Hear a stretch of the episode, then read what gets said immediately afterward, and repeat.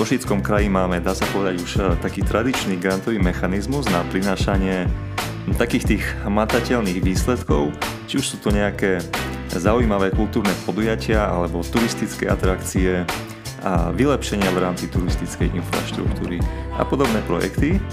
Tento mechanizmus má názov Terra Incognita a dôvod, prečo sa dnes o tomto budeme rozprávať je ten, že aj tento rok je tento grant aktuálny pre každého, kto chce a vie náš región vylepšiť. K tomu tu dnes mám Lenku Vargovú Jurkovú, ktorá je výkonnou riaditeľkou krajskej organizácie cestovného ruchu Košice Region Turizmus a ktorá nám znovu priblíži a utvorí lepšiu predstavu, čo konkrétne do takejto výzvy môžeme podávať. Vítajte, pekný deň. Ďakujem veľmi pekne, krásny deň prajem. A ja som povedal, že znovu približil, lebo my sme už mali dávnejšie takýto rozhovor, vtedy to bolo na diálku a dnes sme, máme to potešenie, že sme osobne v, tu na štúdiu v Technikome, takže, takže sa tešíme.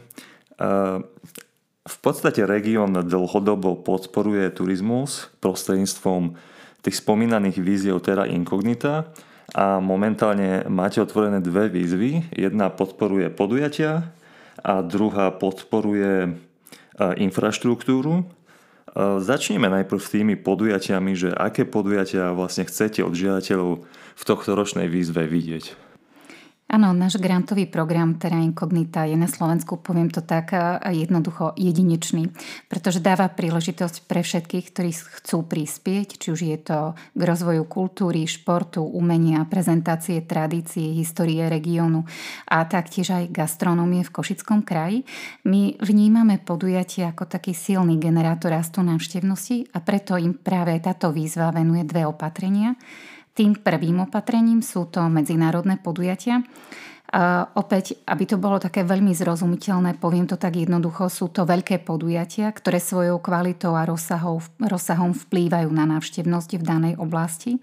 A takisto tieto podujatia vplývajú na propagáciu destinácie tak doma, ako aj v zahraničí. A teda e, musíme vidieť, že ich prínos je merateľný, či už v podobe rastu prenocovaní, alebo možno aj v tých ďalších prínosoch posilnenia lokálnej ekonomiky. Generujú nielen jednorazový záujem, záujem, ale naopak vyvolávajú potrebu vrátiť sa. Musí ísť o také podujatie, ktoré má minimálne trojročnú históriu. E, sú to podujatia, ktoré vytvárajú podmienky pre zlepšenie a rozvoj atraktivít, regionálnych produktov, služieb v cestovnom ruchu, no a samozrejme, ktoré vytvárajú nezabudnutelné zážitky. Tieto podujatia svojou značkou, svojou sílou dokážu pritiahnuť návštevníkov samozrejme aj zo zahraničia. No a na tieto medzinárodné podujatia môže žiadateľ získať od 5 do 50 tisíc eur. Tou druhou skupinou sú práve podujatia jedinečné zážitkové alebo tzv. top podujatia, Práve pri týchto podujatiach je pre nás dôležitá téma, alebo inak to nazvem žáner alebo dramaturgia. Tieto podujatia musia byť e, výnimočné, originálne. Treba sa zamerať samozrejme aj na inovatívnosť, kreativitu. Mali by vyzdvihnúť e, autenticitu daného miesta, využiť jeho unikátnosť, zapájať lokálnu komunitu, podporovať medzisektorovú spoluprácu, budovanie partnerstiev. Bude veľmi dôležité e, pri rozhodovaní aj odborných hodnotiteľov, aby tieto podujatia naozaj mali svoju nosnú tému. Naším cieľom je, aby sme vytvorili pestrú mozaiku nadregionálnych podujatí, ktoré zaujímu ľudí aj mimo Košického kraja, ktorí k nám radi prídu, prenocujú, no a samozrejme, že potom svoju návštevu prepoja aj s takým tým spoznávaním najbližšieho okolia. Výzva je otvorená do 31. oktobra 2023. Tento rok sme ju vyhlásili o, či, čosi, o čosi skôr a to práve preto, aby sme umožnili zapojiť sa aj tým, ktorí chcú realizovať podujatia v zime. Ja to tak priblížim ešte tie medzinárodné podujatia, e, aby e, pre, pre bližšiu predstavu keď hovoríme o silnom podujatí, ktorý je, ktoré je takým globálnym eventom, tak ako tomu hovoríme v zahraničí a teda dokáže pritiahnuť tých návštevníkov aj zo zahraničia, je nedávno konaný Medzinárodný maratón mieru alebo Art Film Festival, či sú to už medzinárodné pretiky, alebo z tých regionálnych podujatí sme tu tento rok mali krásne podujatia, ako boli živé sochy. To sú všetko podujatia, ktoré naozaj sú takým silným podujatím, či už v meste Košice alebo naozaj v kraji. A zasa tie top podujatia alebo medzinárodné podujatia, ak spomínam tú tému tento rok alebo vyzdvihnutie toho žánru. Tento rok sme mali medzi regionálnymi podujatiami podujatia ako je Rodeo Iškovce alebo Vôňu Agátu. Čiže hovoríme stále o tej nosnej téme, ktorá sama o sebe je veľmi zaujímavá pre toho návštevníka a dokáže ho pritiahnuť, aby sa tohto podujatia zúčastnil. Mhm. Čiže takéto zvučné podujatia vlastne vlastne sú podporené takisto alebo trošku prispené aj z, z práve z tejto výzvy, áno? Áno, e, vždy si treba uvedomiť, že je, to, že je to výzva na podporu cestovného ruchu. To znamená, chceme pritiahnuť mhm. návštevníka, nechceme tu podujatie lokálneho charakteru, rôzne obecné slávnosti alebo tanečné zábavy, súťaže v speve, v tanci. Rozumiem, že aj takéto podujatia sú dôležité, ale nie je to cieľom tejto výzvy. Jasné, jasné. Um, vy ste spomínali aj vlastne ten, tú dôležitosť tej témy a ja neviem, či som to správne pochopil. Teda tá téma toho podujatia je daná vo výzve, alebo s tým prichádza ten samotný žiadateľ? S témou prichádza samotný žiadateľ.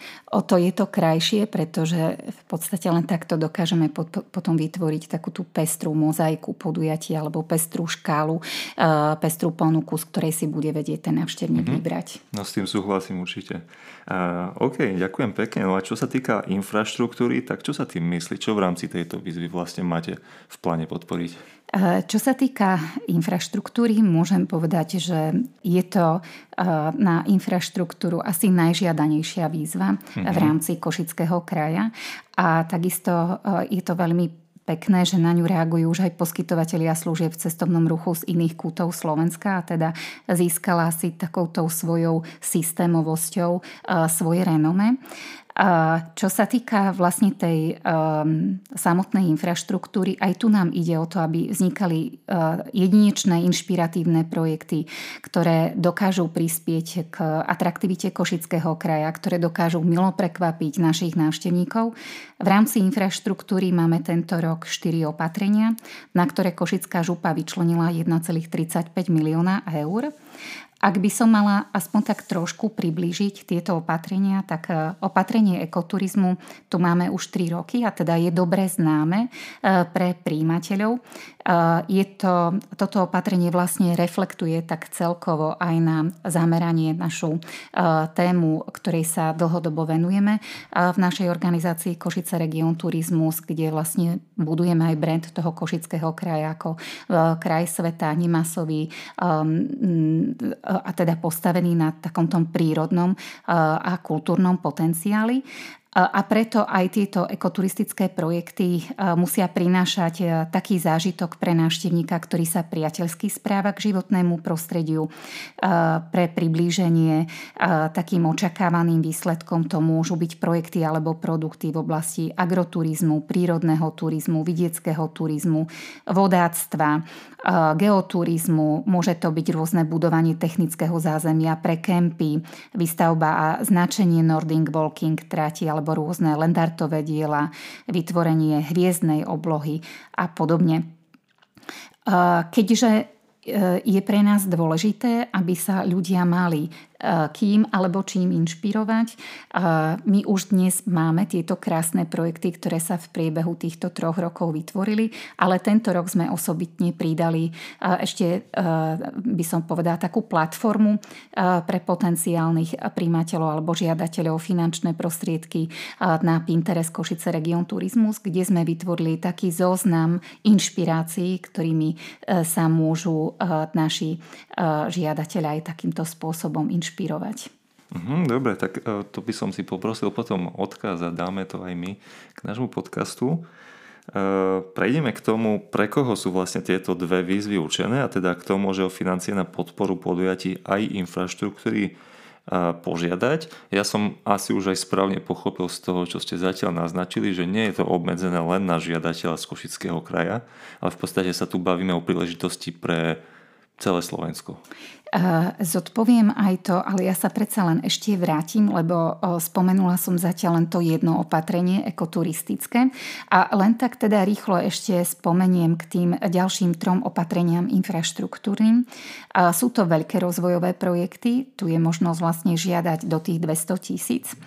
A pri týchto veľkých rozvojových projektov nám ide o silnú turistickú atrakciu, ktorá sama o sebe dokáže vlastne vytvoriť pre návštevníka jedinečný zážitok. Aj tu vlastne máme zriadený ten Pinterest, aby sa mohli ľudia inšpirovať a na toto opatrenie je alokovaných 800 tisíc eur a teda žiadať sa môže na každý takýto projekt, ktorý je jedinečný, ktorý vie byť tou silnou turistickou atrakciou akciou do 200 tisíc. Čo sa týka opatrenia Európskeho kultúrneho dedičstva, ten je zamera- to, toto opatrenie práve je zamerané na Gemer a celkovo na značku Európskeho kultúrneho dedičstva. Tu je veľmi dôležité, aby sme návštevníkom sprístupnili kostolíky na Gemery a teda ide nám naozaj o zabezpečenie otvorenia týchto kostolíkov, o zlepšenie turistickej vybavenosti, či už nejakou formou audioguidov, informačných tabuľ alebo kioskov a takisto možno aj také tie drobné infraštruktúrne alebo rekonštrukčné a reštauračné práce. Tu je možno požiadať e, o projekt do výšky 20 tisíc eur. No a takou novinkou, tým štvrtým opatrením, ten, tento rok vlastne po prvýkrát máme takéto opatrenia. To, to opatrenie to je nové zážitky k ubytovacím zariadeniam. Celkovo treba povedať, že e, tu vlastne reagujeme na to, že Košický kraj má nízky priemerný počet prenocovaní, čiže my chceme už, už jestvujúcim ubytovaniam pridať nejaký jedinečný zážitok. Opäť pre nejakú predstavu, ak máme nejaké ubytovanie, nachádza sa tam vodná plocha, možno nejaký lyžiarský vlek, na vo, e, e, ten vodný lyžiar, pardon, ten vodný vlek na vode, alebo to môže byť, e, ja neviem, nejaká, nejaký zaujímavý wellness v Tokajskej pivnici. Samozrejme, nechceme také tie bežné e, wellnessy, sauny a podobne, pretože musí, musí ísť jedinečný, o jedinečný zážitok. A teda aj ten samotný žiadateľ e, e, musí trošku porozmýšľať, urobiť si aj taký prieskum, čo v Košickom kraji nie je, o čo možno by mal ten návštevník väčší záujem, čo ho dokáže pritiahnuť, čo ho dokáže zdržať v tom danom území dlhšie. Môže to ísť vlastne aj o rôzne formy takého dobrodružného ubytovania v podobe glampingu, jurty, ubytovania vo vagóne alebo nejaké pridanie minigolfu a podobne. Tu môže žiadateľ žiadať e, až do výšky 8 tisíc eur. Veľmi podstatné je ale to, že tu vlastne pri to, týchto projektoch vyžadujem ako špecifickú prílohu aj mesačný výkaz o činnosti ubytovacieho zariadenia. A teda tým chceme posilniť práve to, aby to boli tie ubytovacie zariadenia, ktoré fungujú v systéme v štruktúre cestovného ruchu a teda platia dane. Uh-huh. Mňa aj medzi tým vlastne napadlo, že či si vy sledujete akoby to zvýšenie tej návštevnosti a vlastne akoby aj ten dopad celých tých cieľov tej výzvy. Takže toto je možno, že aj niečo, na čo, taký nástroj, ktorý slúži potom na to odsledovanie. Áno, keďže vlastne aj tento program Terra Incognita je systémový, my vieme veľmi pekne reagovať presne e, na to, čo dokážeme odsledovať, že je buď to dopyt z dola, alebo je to niečo, čo my dlhodobo na základe našich čísel e, vnímame ako potrebné riešiť v rámci nášho Košického kraja. A toto je presne to, je to novinka, je to nové opatrenie, čiže e, my sami uvidíme. Vychádzame samozrejme z čísel, ktoré my máme, zbierame veľmi podrobne dáta, či už sú to dáta o prenocovaniach, alebo sú to dáta o návštevnosti činnosti e, na jednotlivých podujatiach alebo sú to rôzne prieskumy, ktoré robíme s našimi poskytovateľmi služieb. No a zároveň vlastne aj tieto výkazy, ktoré predkladajú jednotliví poskytovateľia služieb, ubytovania slúžia ako odrazový mostík od toho, či sa im potom tieto ubytovania nejakým spôsobom zvyšujú a celkovo, či sa nám teda zvyšuje návštevnosť v kraji a prenocovania. Uh-huh. A, dobre, tak pre upevnenie ešte navrhujem, keby sme si heslovite prešli a, tie jednotlivé priority, lebo bolo ich viacej ako pri tých podujatiach a potom by sme teda prešli a, na tých žiadateľov. Tak, takže infraštruktúra má 4 opatrenia. Tým prvým opatrením je ekoturizmus, tu môžu žiadatelia žiadať do 50 tisíc eur. Tým druhým opatrením je, e, sú veľké rozvojové projekty, tu je možno žiadať do 200 tisíc eur. Tretím opatrením to je zamerané na samotný gemer, to je Európske kultúrne dedičstvo, tu je možné žiadať do 20 tisíc eur. A potom štvrtým a teda tým novým opatrením e, je práve, práve podpora nových zážitkov k ubytovacím zariadeniam a tu je možné žiadať do 80 tisíc eur eur.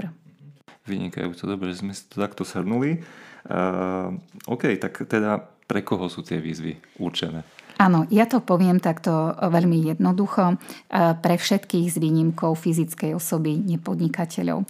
A teda pre všetky právnické osoby, ktoré majú sídlo na území Košického samozprávneho kraja, alebo pre také právnické osoby, ktoré pôsobia, vykonávajú činnosť alebo poskytujú služby obyvateľom na území Košického samozprávneho kraja. Potom sú to fyzické osoby, podnikatelia, ale aj organizácie v zriadovateľskej pôsobnosti. To znamená, veľmi správne ste sa mhm. pýtal, či môže žiadať aj niekto mimo Košického kraja. Áno, výnimočne môže vtedy, ak vykonáva činnosť alebo službu v Košickom kraji. To znamená, uvediem príklad, ak by nejaké podujatie realizovalo nejaké občianské združenie príklad poviem z Bratislavy a, túto službu vykonáva na území Košického kraja už dlhodobejšie a tie dopady sú na území Košického kraja, tak v takomto prípade áno. Ale prioritne je táto výzva vlastne určená pre e, fyzické právnické osoby podnikateľov so sídlom na území Košického mhm, samozprávneho mm-hmm, kraja. A vlastne ten dopad alebo tá činnosť v rámci Košického kraja, ak nie je tá entita z kraja, sa nejakým spôsobom ešte dokazuje? Alebo vy si to nejakým spôsobom overujete?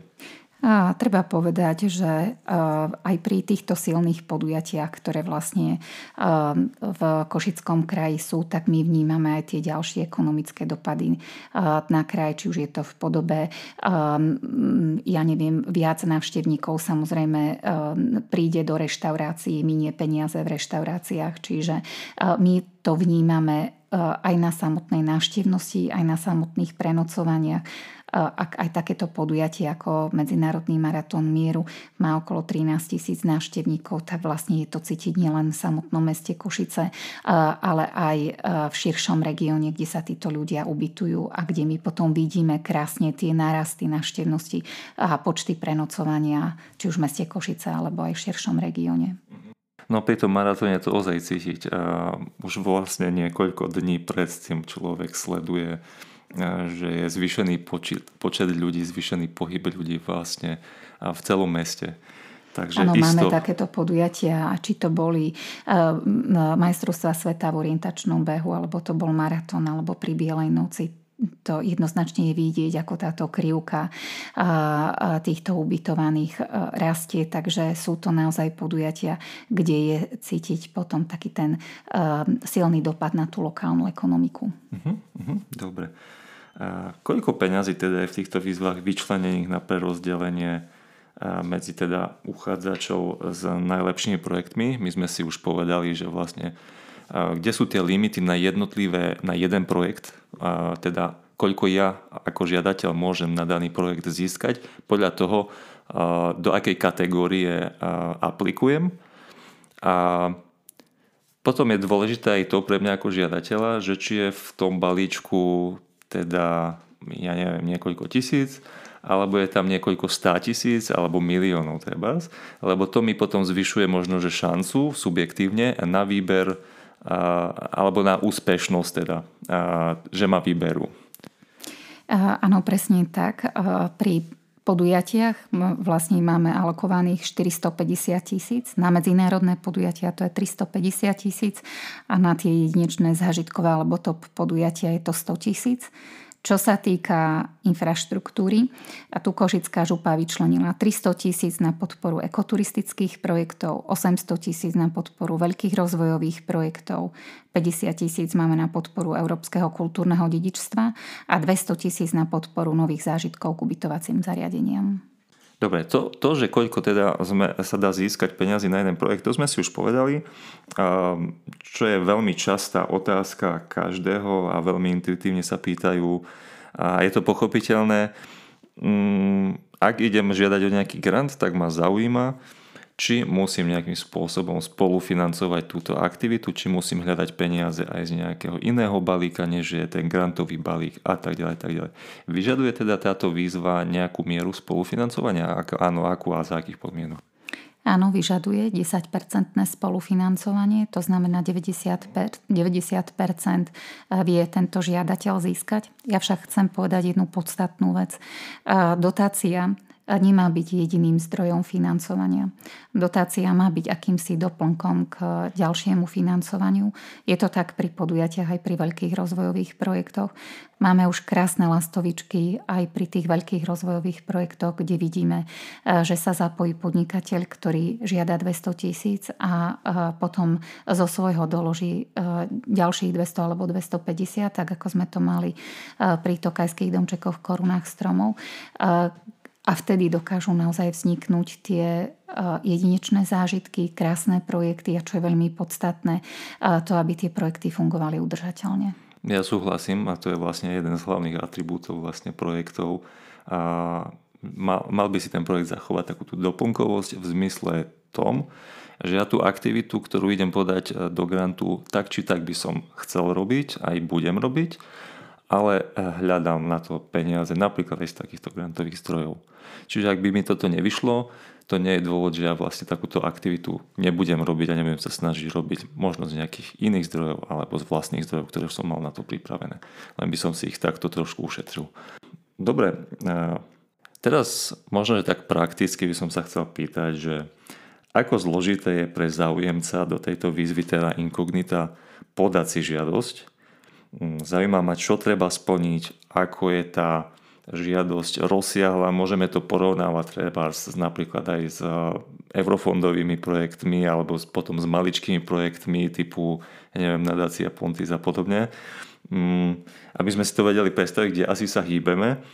A ešte ma tiež zaujíma, že vlastne do akých podrobností musí ten žiadateľ ísť. Že či napríklad ak idem napríklad do výstavby nejakej turistickej atrakcie, či potrebujem mať už nejakú projektovú dokumentáciu, nejaké vizualizácie, alebo toto nie je potrebné.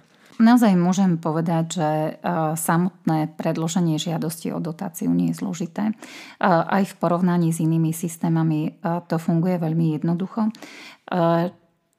Čo môžem odporúčiť a čo vlastne aj uplatňujú jednotliví žiadatelia, častokrát sa pýtajú, chodia na konzultácie Moji kolegovia z organizácie Košice Region Turizmus sú veľmi nápomocní a teda vieme rozprávať o tom, čo do týchto projektov je, je podstatné vložiť alebo na čo sa treba zamerať zo samotnej skúsenosti a v podstate, keďže sme tvorcami týchto víziev, tak tie výzvy tvoríme s nejakým cieľom, zameraním. To znamená, že hneď už pri tej samotnej konzultácii vieme odporučiť, či vôbec má zmysel takýto projekt a či splňa cieľ tejto výzvy. Mm-hmm. Pretože ak niekto pochopí aj samotné ekoturistické opatrenie v tom zmysle, že sa vytvoria nejaké informačné tabule o histórii obce, tak eh, to, to nie je cieľom tejto výzvy. Zasa opakujem, hoci je to možno pre niekoho potrebné, eh, ale eh, nesplňa to cieľ tejto výzvy. Takže naozaj odporúčam, ak ľudia chcú, majú záujem, môžu prísť ku nám na konzultáciu na hlavnú 40, pardon, na Bačíkovú 7 Čo sa týka samotného predkladania žiadosti, fungujeme elektronicky prostredníctvom e-grantu. Jednotlivé presné kroky, akým spôsobom do tohto celého grantu, alebo takto to poviem. Čo sa týka samotného postupu, tak naša príručka pre žiadateľa vyslovene obsahuje krok 1, krok 2, krok 3, postupne, čo treba urobiť, ako sa treba zaregistrovať, aké, ako treba zadať prihlasovacie meno a heslo. Takže je to naozaj veľmi jednoduché na to, aby ten žiadateľ dokázal tento formulár vyplniť. V každom prípade predtým, ako začne tento formulár vyplňať, mal by mať jasné, čo, e, do ktorého opatrenia e, sa ide zapojiť, či sa to týka podujatia, alebo sa to týka infraštruktúrnych projektov. Tak to by mal, to by mal mať vyjasnené, teda určite. Čiže uh, vedieť, či sa jedná o podujatie medzinárodné alebo zážitkové to podujatie, nerozhodovať sa podľa toho, akú výšku môže žiadať, mm-hmm. ale podľa toho naozaj do akej kategórie to podujatie alebo v podstate aj ten samotný infraštruktúrny projekt spada. Čo sa týka samotných povinných príloh, aj tie máme veľmi podrobne popísané, zverejnené na ten samotný systém e-grant návedie žiadateľa, čo všetko vlastne je potrebné. V prípade infraštruktúrnych projektov tam samozrejme potrebujeme mať ehm, nejaký súvis s daným pozemkom, keďže sa jedná o infraštruktúru, takže tam je potrebné vlastne mať nájomnú zmluvu alebo vlastnícky ehm, vzťah. Pri tých ehm, projektoch, ktoré sa týkajú tých nových zážitkov, tam potreb, k ubytovacím zariadeniam, tam potrebujeme tie mesačné výkazy o činnosti ubytovacieho zariadenia. Ešte snáď spomeniem toľko, že tie veľké rozvojové projekty, tam potrebujeme mať projektovú dokumentáciu a aj samotný biznis plán, aby sme vedeli, e, že ten projekt naozaj má potenciál byť udržateľný do budúcna. Uh-huh, uh-huh. Sú to projekty pre soložiadateľov, možno dôležitá otázka, alebo tam môžu vlastne v rámci projektu vystupovať aj viacerí partneri ako keby. Pýtam sa preto, lebo teraz ste vlastne povedali, nájomnú zmluvu je potrebné mať, alebo list vlastníctva. No a ak ja ale nie som vlastníkom, ale mám zaujímavú nejakú aj expertízu v danej oblasti, aj e, nápad, ktorý by som chcel e, robiť napríklad na pozemku niekoho, je možné zahrnúť aj jeho do toho projektu, aby som to takto vyriešil, alebo No, v každom prípade vlastne uh, my potrebujeme, aby uh, teda sme tam mali ošetrený ten vlastnícky mhm, vzťah. Uh-huh, to znamená, že ak sa teda dohodnete s vlastníkom pozemku, že na tom pozemku vznikne taký a taký projekt, e, už je to jedno z ktorého opatrenia, tak v v tom prípade je partnerom projektu, ale žiadateľ je jeden. Alebo vysvetlím to na inom e, príklade. E, keďže mali sme takýto príklad, e, je to veľmi dobré, keď sa subjekty spájajú.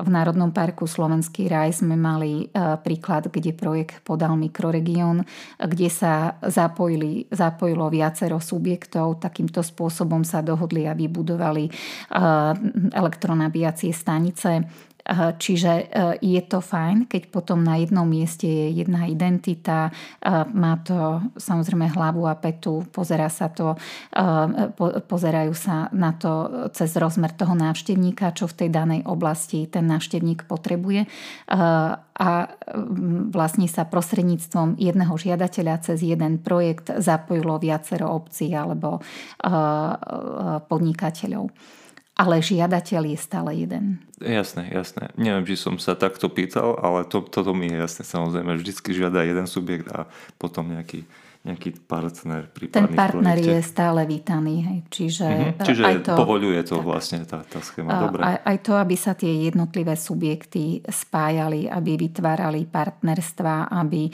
zapájali um, tú lokálnu komunitu, to je stále v rámci toho projektu vítané. Mm-hmm. Ešte sa trošku vrátim o nejaký krôčik späť. Vy ste tam spomínali tie tabule, že to nie je cieľom výzvy, tak ešte možno pre úplnú akože prikrytie toho všetkého. Ono to tu aj zaznelo, ale vlastne prioritne tie moje projekty vždycky musia smerovať k zvýšeniu návštevnosti a potom ešte? Určite k... nám ide o to, aby sme zvýšili atraktivitu Košického mhm. kraja, uh-huh. aby sme zvýšili návštevnosť a už potom podľa konkrétneho opatrenia pri veľkých rozvojových projektoch to musí byť tak silný zážitok, že sám o sebe dokáže toho návštevníka pritiahnuť. Ak si všimnete, ja v podstate pri každom jednom opatrení hovorím, že musí ísť o jedinečný zážitok. Uh-huh. Čiže uh, to je dôležité. Každé to jedno opatrenie musí splňať to, že ide o jedinečný zážitok, ktorý dokáže pritiahnuť návštevníka, kde dokážeme vytvoriť jedinečnú ponuku v rámci Košického kraja. Takú, kde sa rozhodne návštevník, ja neviem, z Trenčianského, Trnavského kraja k nám prísť a ideálne je, keď je to nejaká silná atrakcia, kvôli ktorej k nám príde aj zahraničný návštevník. Takouto silnou atrakciou si viem predstaviť, že naozaj sú tieto kajské domčeky v korunách stromov, kde uh, tieto tokajské domčeky um, majú svoje pomenovanie podľa odrôd tokajského vína, sú v korunách stromov, každý ten domček je jedinečný, má nádhernú architektúru aj vo vnútri, má svoje vybavenie, vrátanie toaliet, sprch a jeden domček sám o sebe. Má aj wellness, takže človek naozaj sa tam cíti ako v rozprávke. A to sú také tie krásne príklady toho, že nikde na Slovensku takýto projekt nie je a dokáže mm, kvalitou, rozsahom vytvoriť niečo, čo pritiahne toho návštevníka. Navyše je tento projekt v nádhernom prostredí. Na Tokaji nachádza sa tam v blízkosti aj autokemping, takže sa veľmi pekne vie jedno s druhým doplniť. Uh-huh. Dobre, tak my sme vlastne prešli, dá sa povedať asi všetko. My sme pospomínali už aj tie veci v priebehu toho, čo ja som mal poslednú otázku pripravenú a to je, že aké nejaké projekty sa podarilo podporiť, také najzaujímavejšie z tejto výzvy. Chceme v súvislosti s týmto ešte niečo spomenúť? A, možno pre takú bližšiu predstavu tých ekoturistických projektov a možno aj pre takú bližšiu inšpiráciu veľmi pekný zážitkový chodník sa nám podarilo urobiť v Rejdovej aj s nadrozmernou šmíkľavkou, hombačkou a tam je krásne vidieť potom, ako dokáže byť úspešný aj zážitkový alebo náučný chodník v rámci tejto výzvy, kde sa dokáže môže do tohto projektu vtiahnuť aj tá autenticita toho miesta presne s vytvorením toho zážitku. Ďalším taký pekný projekt je Včeliareál v Hrabušiciach, lesná sauna v Harichovciach. V rámci ekoturizmu sme mali podporený aj autokemping, či už na Čingove alebo tu v Košiciach. Takisto sú to pekné projekty s plávou na Bodrogu alebo v, na Ondave. No a z takých tých väčších rozvojových projektov, už som spomínala tie tokajské domčeky, ale tiež môžem spomenúť aj um, Veterán Express a um, v Michalovciach vlastne vzniklo Múzeum veteránov. Na Alpinke pribudol jedinečný drezínový ovál, takisto aj nádherné 3D blúdisko, ktoré určite poteší tých najmenších. A krásnym projektom je aj solná brána vo Veľatoch, či už e, môžem povedať, že e, spomínaný zipline na Beňatine, ktorý naozaj umožní taký krátky prelet práve nad známym Beňatinským mhm, jazerom. Uh-huh, uh-huh.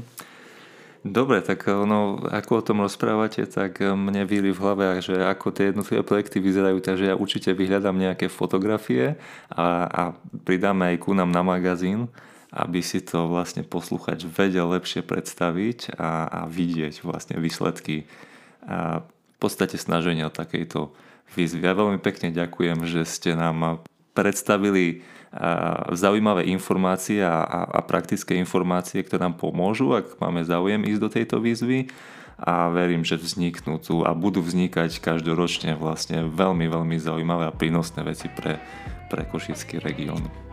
Ja ďakujem veľmi pekne za to, že som mohla prísť. Určite uh, odporúčam pozrieť si stránku www.terainkognita.sk. Tam nájdete aj uh, všetky podklady k výzve, tie inšpirácie na Pintereste, tak ako som spomínala. No a zároveň tieto zážitky máme aj na stránke www.košicaregion.travel. Uh-huh. Dobre, čiže tam sa dá pozrieť vlastne komplexnejšie vlastne všetko to, o čom hovoríme. Ďakujem ešte raz, želám pekný, pekný deň. Jasny dzień.